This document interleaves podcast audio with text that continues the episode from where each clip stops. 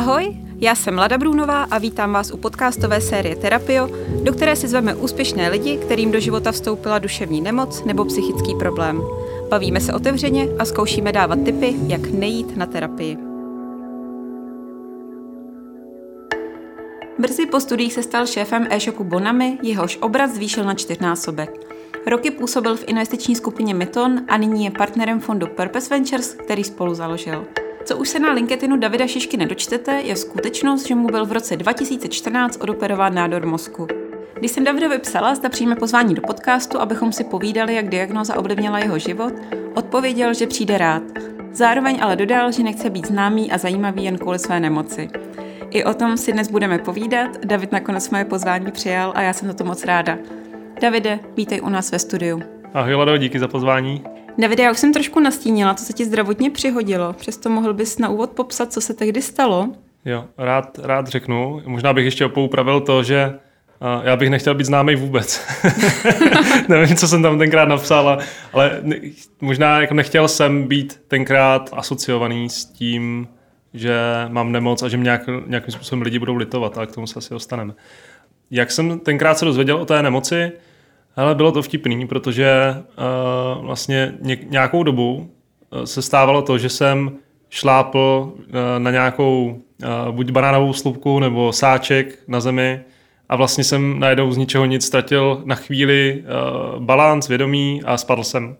A začal jsem mi třepat noha chvíli. Uh, a takhle se mi dostávalo jednou za tři čtvrtě roku, pak jednou za půl roku, pak jednou za čtvrt rok, a na konci to vlastně bylo jednou za 14 dní, asi tak nějak. A já jsem vlastně, teď zpětně je to strašně vtipný, protože jsem vlastně tomu ne, nevěnoval pozornost strašně dlouhou dobu a ne, neřešil jsem to s doktorem.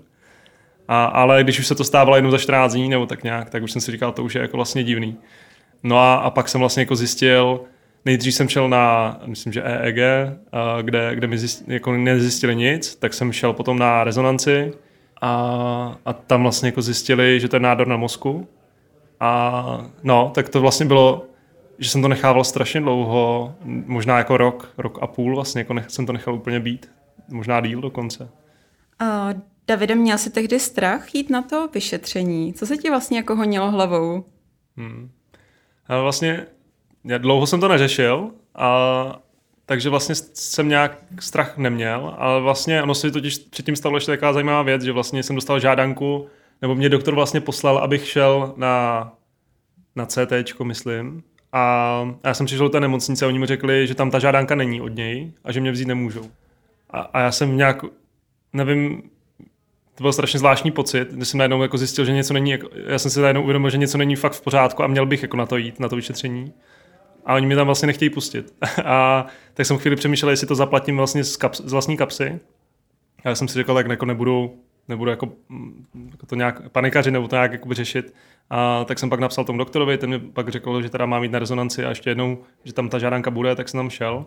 Ale tam jakoby kvůli tady tomu zážitku, kterým doteďka jako nerozumím, jak to, že nějak se to tam ozvala nějaká intuice, tak, tak už jsem z toho měl trošku větší respekt, ale pořád jsem to jakoby si říkal, že to bude v pohodě samozřejmě.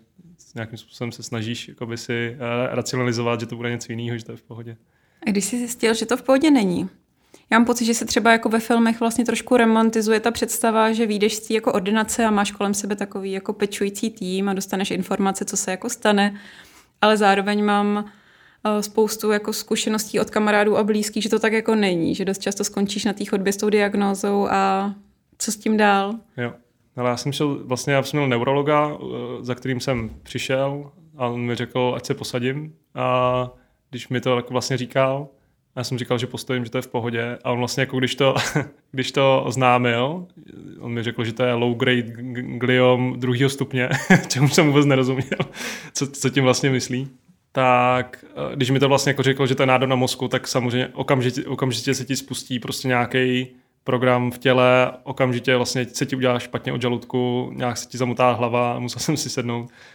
No a vlastně jsem, to, to bylo vlastně velmi nepříjemný, já funguji, ale vlastně tak, že když je nějaký problém, tak začnu hlavně tak začnu vlastně jakoby řešit, uh, jaký může být jako řešení. Takže jsem okamžitě se začal ptát vlastně tak, jakoby, co s tím, jaká je pravděpodobnost jakoby, toho, že se to nějak zhorší a uh, jaká je třeba jakoby délka života a už jsem se zasypával otázkama, tak, tak to mě trochu jak vlastně jako něco málo mi řekl. No ale samozřejmě jako vyjdeš ven z té ordinace a um, myslím, že možná mi řekla, ať, ať jdu za nějakým doktorem někam, uh, ale už to vlastně přesně nepamatuju, jak to dál jako bylo, protože já jsem si pak začal řešit vlastní cestou, ale, ale když vyjdeš z té ordinace, tak hnedka jednak se ti úplně totálně, se ti jako okamžitě změní uh, jako ten celý vidění světa a všechny plány, které si měla na dalších prostě desítky let toho, jak ten tvůj život bude eh, probíhat, tak se to vlastně změní. A, no a když už jsem pak šel po ulici, tak už jsem vlastně jenom přemýšlel nad tím, jaký to bude, když to budu říkat vlastně nejbližší rodině. A vlastně komu to mám říct, jak to mám vlastně říct, jak to budou přijímat. A tak z toho jsem vlastně měl největší strach hnedka jako v zápětí, potom v následujících dnech a týdnech, když to, když to potom probíhalo. Dokázal bys si tehdy vrátit do tehdejší doby, jak to teda probíhalo? Jaký, jak jsi to vlastně sděloval a jaký byly reakce? Tak nejdřív to byla moje tehdy uh, přítelkyně, které jsem říkal, že pochopím, když jakoby se rozejdeme. že vlastně, že to úplně chápu, že tomu rozumím. Takže to jsem říkal první a říkal jsem, že, že pochopím, když se se mnou bude chtít rozejít. A to bylo takový vlastně, že jsem mi do toho nechtěl zatahovat, že to je vlastně můj problém, že se tam se mnou potáhne celý život, že Bůh ví, jak dlouho tady budu. Když budeme mít děti, tak pravděpodobně na to zůstane sama.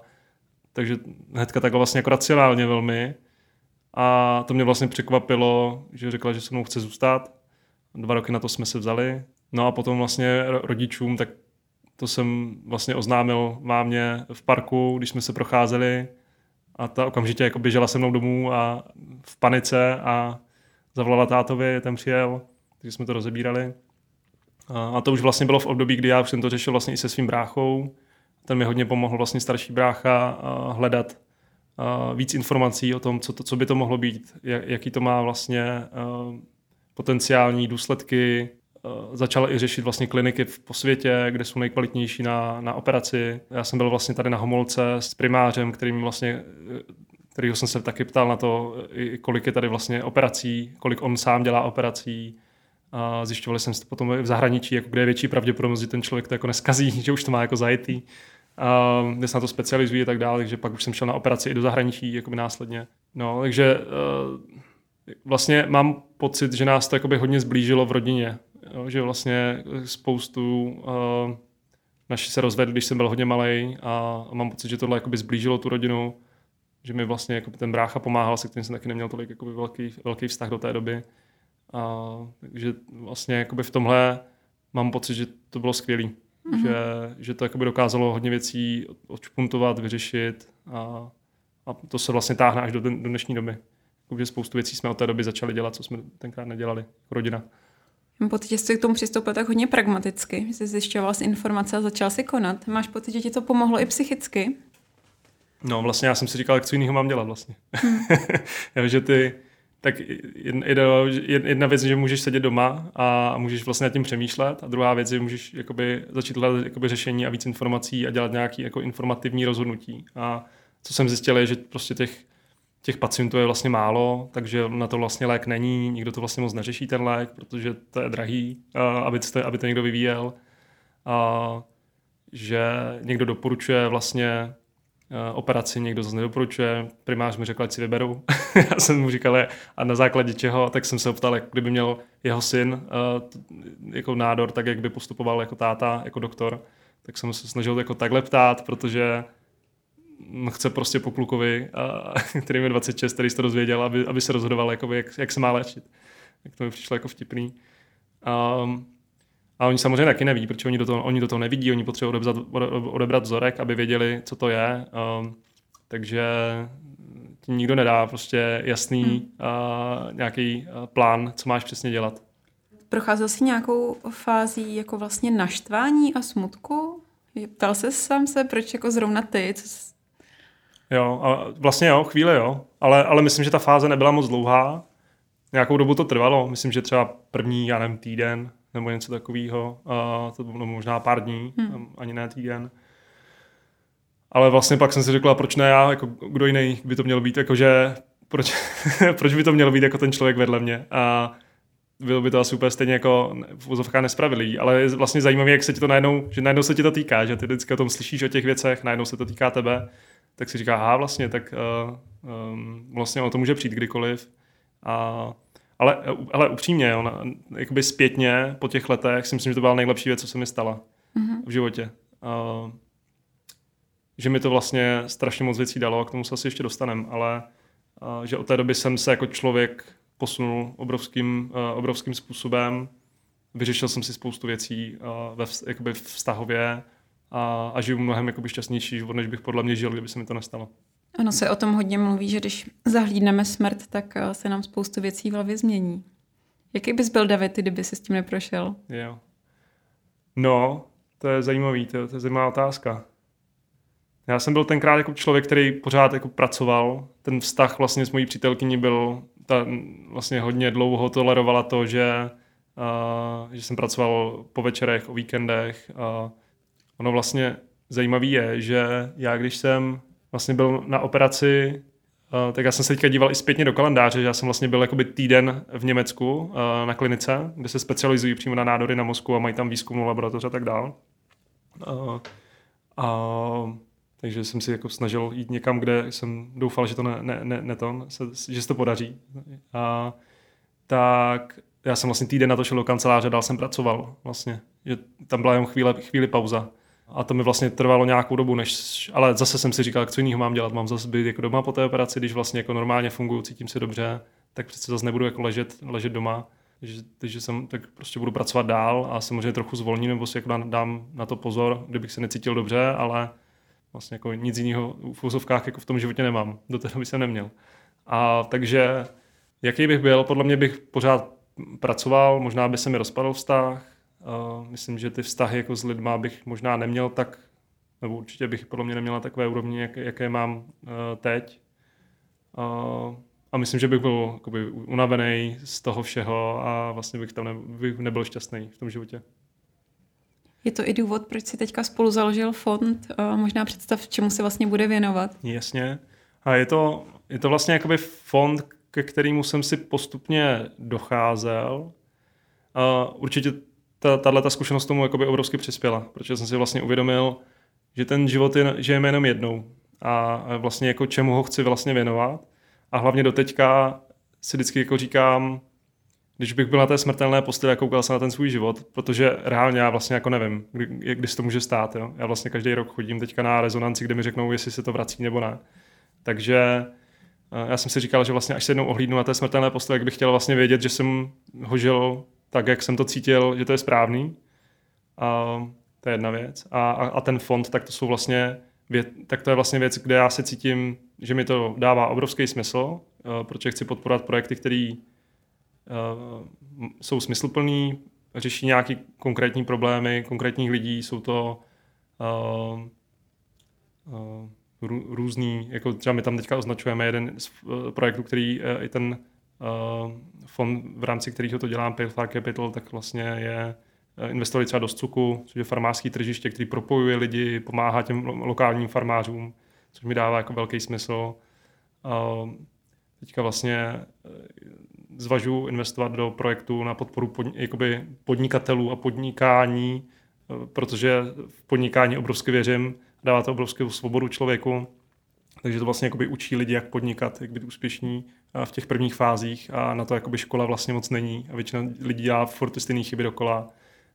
Um, a, a tohle je globální produkt, který může mít obrovský dopad na, na životy lidí a tak dál. No. Takže vlastně tohle jsou věci, které mi smysl dávají, ale zároveň vlastně ten fond, my to máme udělaný tak, že část uh, peněz, z, jakoby, nebo č- procento z, z hodnoty portfolia, uh, tak chceme dávat na neziskové aktivity každoročně, tak aby jsme vlastně pomáhali řešit nějaké systémové změny ve společnosti.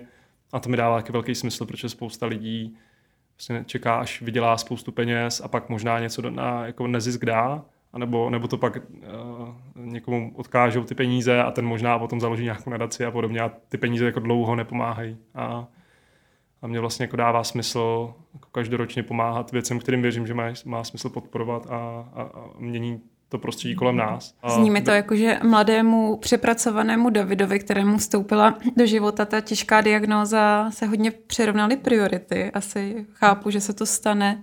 Pomohla ti v tom mm, nějakým jako postupným uh, jako hledání toho smyslu nebo náplně toho svého života, třeba i nějaká terapie? Mm, určitě. Mě, mě tomu mě pomohlo obrovských jako spoustu věcí a terapie je jedna z nich. Já jsem vlastně nejdřív uh, si našel terapeuta uh, jako psychosomatiku, že jsem chtěl vlastně porozumět tomu, z čeho to vlastně uh, může vycházet, tak to jsme nějakým způsobem rozebírali. Potom mě můj coach vlastně doporučil, který jsem měl vlastně ve firmě, tak ten mě doporučil Somatic Experience, což je, protože jsem člověk, který hodně, byl hodně v hlavě, hodně se nad přemýšlel, analyzoval a doteďka to jakoby dělám možná v takové míře, ale úplně jsem ignoroval své tělo, co mi říká vlastně moje tělo, jak, jak se cítím v určitých situacích, pojmenovat emoce a, a být schopný jako naslouchat té inteligenci těla. A, a vlastně ta somatic experience mi obrovsky pomohla. Že to není o tom, že se jenom člověk baví o věcech, ale, ale vlastně přitom tě ten terapeut i navádí k tomu, když něco říkáš, tak co, to dělá, co ti to dělá v těle, jak se cítíš, jak, jak to vypadá a vlastně dokážeš s tím, dokážeš si to zpracovávat a cítil jsem se pak jako líp a líp. No a potom jsem si prošel spoustou dalšíma kurzama, ať už je to třeba, se to jmenuje umění zemřít, kdy si vlastně projdeš, ne, nemůžu to úplně jako říct, abych to někomu neskazil, kdyby na to chtěl jít, ale ale je to vlastně jako, že si uh, zpracuješ téma smrti svoje blízkých, hodně tam jako téma rozloučení a spousta dalších věcí. A to, to bylo skvělý. A to bylo skvělý. Potom, potom spousta dalších věcí. No. A vlastně jedna z věcí byla třeba i, že jsem byl, že jsem byl týden ve tmě, a tak to byl obrovský jako terapeutický, pro mě, pro mě obrovský silný zážitek a byl jsem vlastně poprvé v životě jsem si mohl dovolit všechno pustit a nic neřešit. A to bylo prostě, to bylo boží. A vlastně neřešíš to, co budeš dělat, co budeš jíst, co budeš, uh, že, že já, já furt jako konzumuju informace, nebo jsem hodně konzumoval. Takže to bylo pořád, vlastně tam ne, nemůžeš si nic číst, nemůžeš nic dělat, jenom seš sama se sebou. Jaký to je být sám se sebou? Já to mám strašně rád. Mně to mm-hmm. je mhm. strašně příjemný, protože si hodně věcí v sobě srovnáš hodně věcí si můžeš právě navnímat, a zpracovat, prožít. A v tom běžném světě a životě tě neustále něco vyrušuje a ty sama máš chuť od toho utíkat, protože ti to nedělá, ne, nedělá ti to dobře, některé ty, uh, některý ty pocity, takže se o to snažíš jakoby utíkat, ať už tady k sociálním sítím, nebo k kamarádům, nebo ke, ke knížce, nebo budeš vařit, nebo prostě když si zaběhat, nebo cokoliv, pořád něco děláš, ale tam vlastně seš jenom. Hmm. Takže to vlastně donutí a, a je, to, je to silný. To, strašně bych to všem doporučil, ale hmm. slyšel jsem příběhy, že spousta lidí po pár hodinách a dnech utíká, takže z toho, ale, ale podle mě to rozhodně stojí za vyzkoušení a to nejdůležitější, co jsem se vlastně naučil za poslední roky je vlastně si ty ne, jakoby v úvozovkách nepříjemný pocity vlastně jako prožít a být s něma a t- díky tomu, že si jakoby odžiješ, tak vlastně je, je oslabíš a, a díky tomu jsi svobodnější. To ve mně hodně rezonuje. Já chodím na terapii posledních pět let a myslím, že ten vzorec, kdy když mi nebylo dobře, tak o to víc jsem vyhledávala něčí společnost nebo nějakou aktivitu.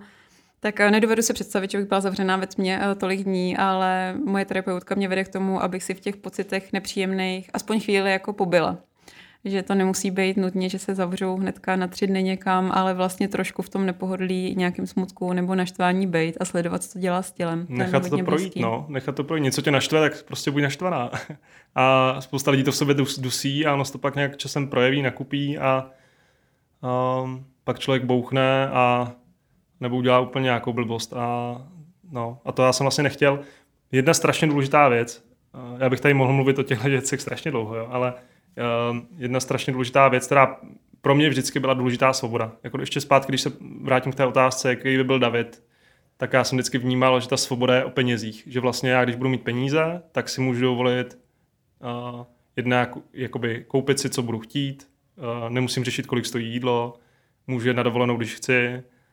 Uh, a takhle vlastně jak to mi vlastně stačilo, že jsem nepotřeboval jako víc, abych si koupil uh, vlastní letadlo a podobně.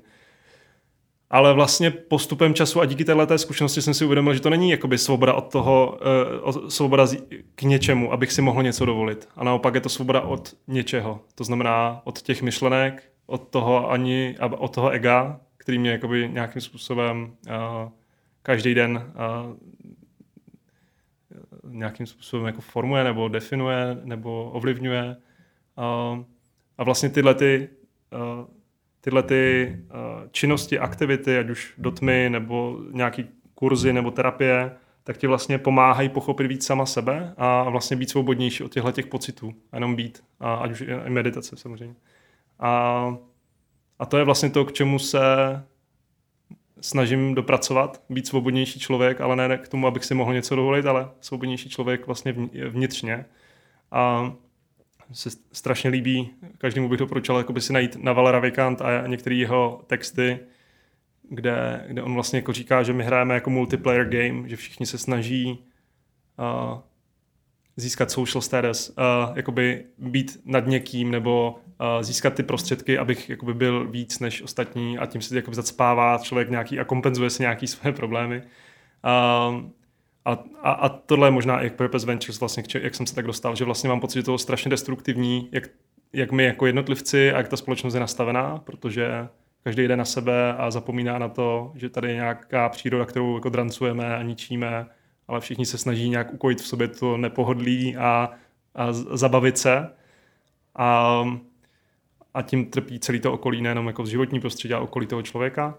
Ale vlastně, co je důležité, je, že, že vlastně život není multiplayer game, a, ale že to je vlastně single player game, že vlastně, aby člověk byl šťastný a svobodný, tak je to prostě o tom být klidný ve své hlavě, mít šťastný, eh, zdravý vztahy a, a mít zdravý tělo. A, a vlastně, že to si za peníze nekoupíš. Jo. To jsou vlastně tři věci, které si za peníze nekoupíš. Právě naopak je potřeba pracovat na své hlavě, na své vlastně meditace, terapie, je potřeba chodit cvičit, odmakat si to, aby se cítila dobře a fit a je potřeba mít prostě zdravý vztahy kolem sebe a to ovlivníš prostě tím, že s těma lidma trávíš nějaký čas a, a buduješ se. A tohle podle mě by si měla jakoby společnost uvědomit, že, to ne, že nehrajeme multiplayer game, ale single player game. Uh, máš občas taky dojem, že spoléháme na to, že nás šťastnýma udělá někdo jiný? Přitom je to víc o nás? No určitě. Ale to je, přes, to je přesně to, co jsem teďka řekl. Je to single player game. Vlastně pokud chceš, aby tebe někdo udělal šťastný, tak jsi na něm vlastně závislá. Když na tebe naštvaný, tak ty jsi smutná vlastně a, a, a jsi ve stresu z toho, proč na tebe ten člověk vlastně naštvaný a nejsi svobodná. Nejsi vlastně ten člověk má na tebou moc. To vlastně přece nechceš. A, jo, takže pokud někdo tě má udělat, někdo tě má udělat šťastnou, tak má někdo na tebou moc tě udělat vlastně nešťastnou. A, takže to je potřeba si podle mě uvědomit. Je to bylo to pro tebe těžké vrátit se takhle jako zpátky k sobě, k, jeho, k tomu, jaký je David a co by David vlastně chtěl dělat? Ale podle mě je to právě naopak strašně osvobozující a strašně uvolňující. Protože najednou všechny ty masky, které máš, protože hraješ tu multiplayer game, tak najednou zmizí. A kontakt s tou smrtí samozřejmě ti strašně pomůže. A, že vlastně my máme všichni nějaké přesvědčení, ve, kterým, ve kterých žijeme, koučové, když, když nějaký koučovací kurz, tak jako by vlastně koučové pracují s těma přesvědčeními a snaží se jakoby změnit tvoje přesvědčení, tvůj jako belief systém uh, hodnotový a, a, a vlastně ty, ty jsi schopná vlastně touhleto jako kontaktní se, se smrtí, tak uh, se ti to jako okamžitě změní. Jako tohle se ti okamžitě přes, jakoby přenastaví. A, a, takže v tom, proto jsem říkal, že jsem vlastně jakoby velmi šťastný a, a jsem velmi vděčný za to, že se mi to stalo. Nevím, jestli jsem ti odpověděl teďka na otázku. Čím jsem se možná v tom zamotal. Mě teďka nějak hlavou běží, což je třeba téma, který jsem dneska řešila já ráno na své terapii a to je nějaká vlastně jako maska, kterou si budeme před ostatníma. Jo. Že jsem uh, tam otevřela téma, že mám pocit, že mý okolí mě často bere jako veselou holku, která má vždycky dobrou náladu a v té současné pandemické situaci, jako co si budeme povídat. Nevždy je mi jako dobře, ale vlastně mám pocit, že se ode mě tak trošku očekává tak mm-hmm. jsem přemýšlela, jak se to vlastně jako nepotkává uh, v tom, nebo jak člověk občas musí pracovat na tom, být vlastně jako upřímný sám k sobě i k okolí a tuhle masku sundat. Jo. je to tak. Ale co, já nevím, co ti na to mám říct. No. Je, to přes, je to přesně tak. A, a dalo by se zase říct, jo, jako kdo to od tebe očekává. Já mám to vlastně jakoby za poslední dva roky Hele, já jsem si totiž dovolil jednu věc, já jsem to nikde ještě zatím úplně neříkal, ale vlastně než jsem Purpose Ventures založil a než jsem k tomu došel, tak já jsem si vlastně na rok a půl dovolil jako nepracovat, respektive jako ne, no, nemít jako job každodenní. A, ale, ale, do, ale vlastně jsem se uh, dovolil jsem si vlastně si v tom být takhle dlouhou dobu, což pro mě vlastně jako člověka, který pracoval pořád od, od prostě, já nevím, od 13, tak já jsem vlastně neznal a, a, a říkal jsem si, to, jako budu doma maximálně, si dám volno, potom co jsem odešel s Bonami, tak si dám maximálně dva měsíce volno prostě a pak musím něco dělat. A pak se to jako prodlužilo, prodlužilo, prodlužovalo a já jsem furt byl jakoby unavený, pořád to jako nenabíhalo, já jsem čekal, že ta energie naběhne rychle, ale nenabíhala a zároveň vlastně jsem najednou jako zjišťoval, že mě víc a víc jako těch masek a nějakých vlastně jakoby očekávání, tak mě vlastně ze mě jako odpadávají postupně, že tam bylo takový to, ty ostatní očekávají, že bych přece měl něco dělat, tak, eh, tak bych měl něco dělat. Sám, sám vlastně bych, uh, jsem si myslel, jako, tak, jak, jak, to bude vypadat, co, co si o mě řeknou vlastně, jako, nevím, rodiče, lidi kolem mě a tak dál. A zjistil jsem, že je mi to úplně jedno. že všem je to úplně, vlastně vše, nikdo to neřešil, někteří mě obdivovali a za to, že vlastně jsem si to mohl dovolit, nebo záviděli vlastně, že, že si to můžu dovolit, tohle z toho. A, a já jsem vlastně ten potom ten čas věnoval tomu objevování, jakoby, aby to, čemu se dále budu věnovat, stálo na mých silných stránkách, aby to opravdu bylo to, co cítím, že je to správný, že to cítím, než to není přes hlavu. A, a různě jsem si zkoušel různé modely, eh, analyzoval jsem si prostě v Evropě, v Americe eh, s kamarádama různě jako impact investment nebo investing jakoby svět, jak to funguje, jaký jsou modely, jaký jsou různé uh, projekty a mm, a vlastně jsme si, ně, něco jsme si zkoušeli, nějaký produkt vlastně validovat sami. A díky tomu jsem si znacitoval, jak moc je mi v tom dobře a není. Uh, a to mě vlastně postupně dostalo k tomu, že jsem se vlastně paradoxně, za, po, po, roce jsem, po roce jsem se dostal zase k tomu, uh, na co jsem si přišel v té tmě, když jsem byl týden. Ale vlastně cítil jsem mnohem se jistější, že to je fakt ono. Uh, jsem rád a zase na té smrtelné posteli bych aspoň nelitoval toho, že jsem si ten čas nevěnoval tomuhle uh, jakoby objevování, že jsem si to jakoby našel a že i, i díky tomu, že jsem si zase došel k tomu stejnému, tak aspoň vím, že tam nic jako dalšího není, protože jsem ten čas jako mohl věnovat tomu si to objevovat. A zároveň odpadalo spoustu těch masek a očekávání, který jsem si myslel, že ty, že ty očekávání je od těch druhých, ale vlastně ostatním je to úplně jedno. A já jsem vlastně ty svoje očekávání strašně jakoby změnil a snížil si ho a díky tomu jsem si snížil ten jakoby, tlak na sebe. To vlastně říkal ten můj coach, že spokojenost je vlastně takový vzoreček. Spokojenost rovná se uh, realita, realita minus očekávání, uh, že vlastně když je ta realita lepší než to očekávání, tak jsem spokojený. Když je menší, tak jsem nespokojený. A takže to vlastně jenom o tom si snížit očekávání. Vlastně ve finále, aby člověk byl šťastnější. Um, a to si musí dovolit. A aby si to mohl dovolit, tak se musí cítit trošku víc jakoby jistý, ale aby člověk získal tu jistotu, tak si musí projít těma, tím obdobím nejistoty a takový jakoby ty mantinely, ty extrémy si trochu osahat, protože ty extrémy jsou nepříjemný, tam člověk jakoby pozná, že mu v tom není dobře, tak se vrátí zpátky víc jako do toho středu. No a to je vlastně to, kdy najednou si uvědomí, aha, tak já tady hraju nějakou zase možná jako zpátky tu multiplayer game, vlastně snažím se někomu něco dokazovat, snažím se naplnit něčí očekávání, ať už ten člověk je živý není, nebo, ne, nebo není vlastně.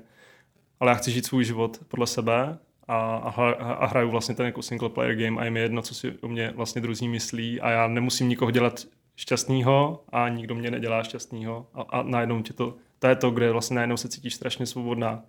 Já se tak usmívám a pokyvuju, protože to je častý téma i mých terapií, nějaký jako přesně očekávání a to, kde je ta skutečná lada.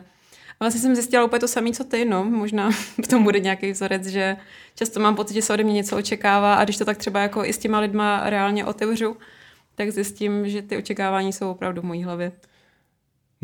No, uh, ještě když půjdeš trošku hloubš, tak já jsem vlastně si došel k tomu, že pod tím uh, hodnotovým systémem je vlastně ještě vnímání, což je jako vnímání, to, že vnímáš vůbec nějaký věci nějak, tak je to, co, to je jediná věc, která je vlastně stálá v tom životě. To je jediný, co s tebou je. Jako, že když vnímáš, tak vlastně jakoby, když třeba spíš, tak nevnímáš. Vlastně nedokážeš si vybavit, že jsi jako spala. Uh, máš nějaký sny, ale v tom snu máš pocit, že vnímáš taky, že to je vlastně realita. Uh, takže proto můžeš mít sexuální sny nebo jakýkoliv, ono to projeví potom i fyzicky. Uh, ale mm, no a je tam, a teď, teď už je to trošku ezo, jo, ale vlastně je tam nějaký jako vědomí. A někdo tomu říká, že to je vesmír, někdo tomu říká, že to je něco, Bůh, to je jedno. Ale vlastně, jakoby, že to, to vědomí, že všichni jsme No, já jsem si vlastně došel k tomu, že všichni jsme, jako když, když, když seš sama u sebe a víš, kdo seš, uh, uh, tak vlastně najednou máš takovou jako pocit, že jsi jako součástí toho celku a všeho. Uh, toho jakoby vědomí. Tak to já pojmenovávám. A vlastně ti je v tom strašně dobře. No a jakmile dáš jakoby zase zpátky do toho světa, tak, uh, tak máš pocit, že bys měla něco kvůli něčemu. A, ale já jsem si vlastně došel k tomu, že mám pocit, že každý máme v tom životě nějakou už danou jakoby roli a že si k tomu jenom každý přicházíme postupně a někdo to stihne, někdo to nestihne během toho života a právě tím, že se nechává zaměstnávat těma různýma stimulama kolem nebo e, zaslepený tím, že by měl, anebo penězma, nebo něčím dalším. Ale vlastně pokud je pravda to, že každý člověk může být svobodný, tak ta svoboda je vlastně od začátku v tobě. Uh, vlastně u toho, co se narodíš. To znamená, že vlastně to, že nic neděláš, tak to je vlastně jediný klíč. Buddhismus a všichni vlastně o tom mluví. Jo? Všechny ty meditace a všechny ty uh, všechny náboženství vlastně o tom mluví. Že je vlastně jakoby ono to je vlastně jako všechno v tobě, takže ty, jediný, jak se k tomu dostat, je nic nedělat. To, to je, to, jo? A takže vlastně tobě stačí nic nedělat a, a seš vlastně v tom, v tom stavu, nej, v tom nejhezčím stavu toho bytí a to je vlastně strašně těžký, protože pořád ti utíkají ty myšlenky, že ono jako defaultní stav je nic nedělat. Jako ne, na, nad ničím nepřemýšlet myšlenky, že by ti jakoby někam utíkali.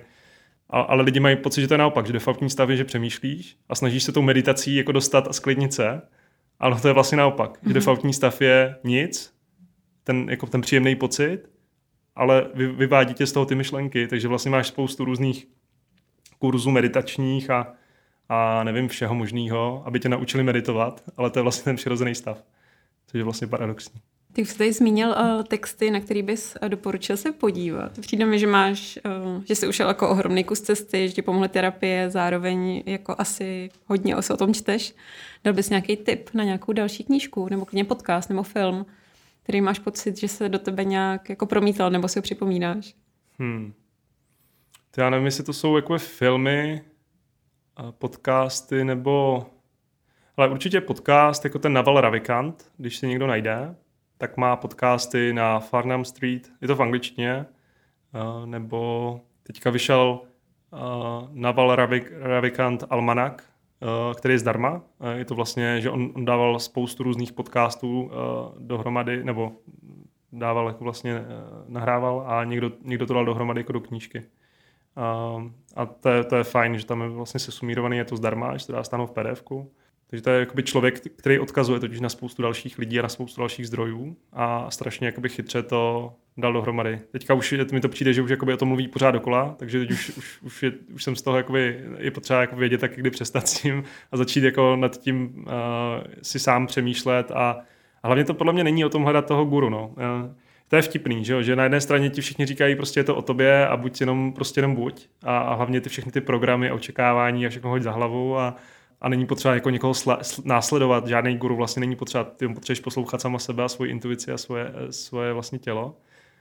No ale na druhé straně i mě pomohlo takhle jako vlastně se k tomu dostat díky tomu, že jsem poslouchal někoho. Takže ono vlastně ten paradox je, že ty musíš chvíli uh, číst a poslouchat, abys pak, se, abys pak zjistila, že to vlastně nemáš dělat a, a, a jenom být sama.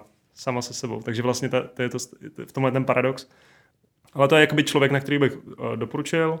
Případně určitě tu Somatic Experience bych taky doporučil, tu tmu bych doporučil. Uh, tohle jsou vlastně věci, kdy už ty víc jakoby objevuješ hmm. sama, co je v tobě. Uh, mě to pomohlo hodně dostat se z hlavy. A pak je takový jakoby Osho centrum, uh, kde právě uh, dělají různé kurzy. Uh, je to všechno prožitkový a tomu já vlastně věřím nejvíc, protože to není o tom, že by ti tam někdo něco jakoby dával do hlavy a a přesvědčoval tě, že něco nějak je, ale vlastně jsou to kurzy, kde ty si to zažiješ sama a vyzkoušíš si, co to s hmm. tebou dělá. A tomu vlastně jako věřím nejvíc těma těm věcem, hmm. no. A takže, takže bych doporučil jakoby si najít i to třeba tohle, jestli to někoho zajímá. Já myslím, že ten guru je někdo, koho vlastně jako následuješ a víc jako zlížíš tomu, jak to má on a toho terapeuta třeba vnímám jako někoho, kdo tě trošku chytne jako za ruku a vlastně tě jako pomůže se zorientovat těch jako pocitech a zvědomění těch věcí, že to je pro mě možná takový jako mezistupeň. Jo, je to tam mezistupeň. Hmm. Potřebuješ, podle mě to potřebuješ proto, abys uh, tyhle ty věci vlastně si navnímala, pochopila vlastně, jak to funguje. Ale až si tímhle projdeš, po nějaké době někomu to může trvat jako uh, roky, někomu desítky let, někdo třeba se k tomu nedostane, možná protože potřebuje víc času, nevím, ale, ale je to ten ultimátní stav, že vlastně jako nepotřebuješ nic, že vlastně ty jsi jakoby zdravá, krásná od začátku, že se taková jako narodila a vlastně nepotřebuješ, jako, ale to zní strašně jako divně a ezo, jo, ale, ale když to jakoby zažiješ, že ti je vlastně v tom dobře, v tom nic nedělání, jenom bytí sama se sebou, tak je to vlastně super a najednou je to, že, je, že z tohohle místa najednou jdeš dělat ty věci a jdeš, jdeš, jdeš tady zakládat investiční fond a prostě um, pomáhat realizovat ty sny těch lidí a, a, a z ničeho dělat něco, co prostě může přispívat a najednou je to jakoby z toho zdravého místa, než je to jakoby z toho, ty měl bych, musím, a protože někdo někde něco očekává, anebo abych někomu něco dokázal a najednou je to z toho nezdravého místa a jsem ochotný vlastně jakoby tomu obětovat i třeba ten vztah a ty, a ty věci okolo v tom životě a to je neudržitelný. Jo. A to je dlouhodobě neudržitelný a vždycky to dopadne nějakým způsobem zle, ať už je to jako třeba u mě, že ti ten život prostě dá tu facku, že se ti vytvoří nádor někde na mozku, a, a nebo to může být cokoliv jiného, jakákoliv nemoc, nebo prostě si zlomíš nohu a podobně. No a podle mě jako dobrý tyhle ty signály doporučuji všem, tyhle ty signály sledovat, ne, ne jako já, je ignorovat nějakou dobu a, a je dobrý, ať už tomu věříte nebo ne, tak, uh, tak to sledovat uh, a vnímat. Hmm. Uh, a nebýt pořád vlastně, nesnažit se furt jakoby za něčím hnát. Davide, moc děkuji, že jsi tenhle uh, příběh s náma sdílel za otevřenost a přeju, ať se fondu daří a tobě. Jo, děkuji. děkuji. Díky, že jsi byl hostem podcastu. Díky moc za pozvání. Hezký den.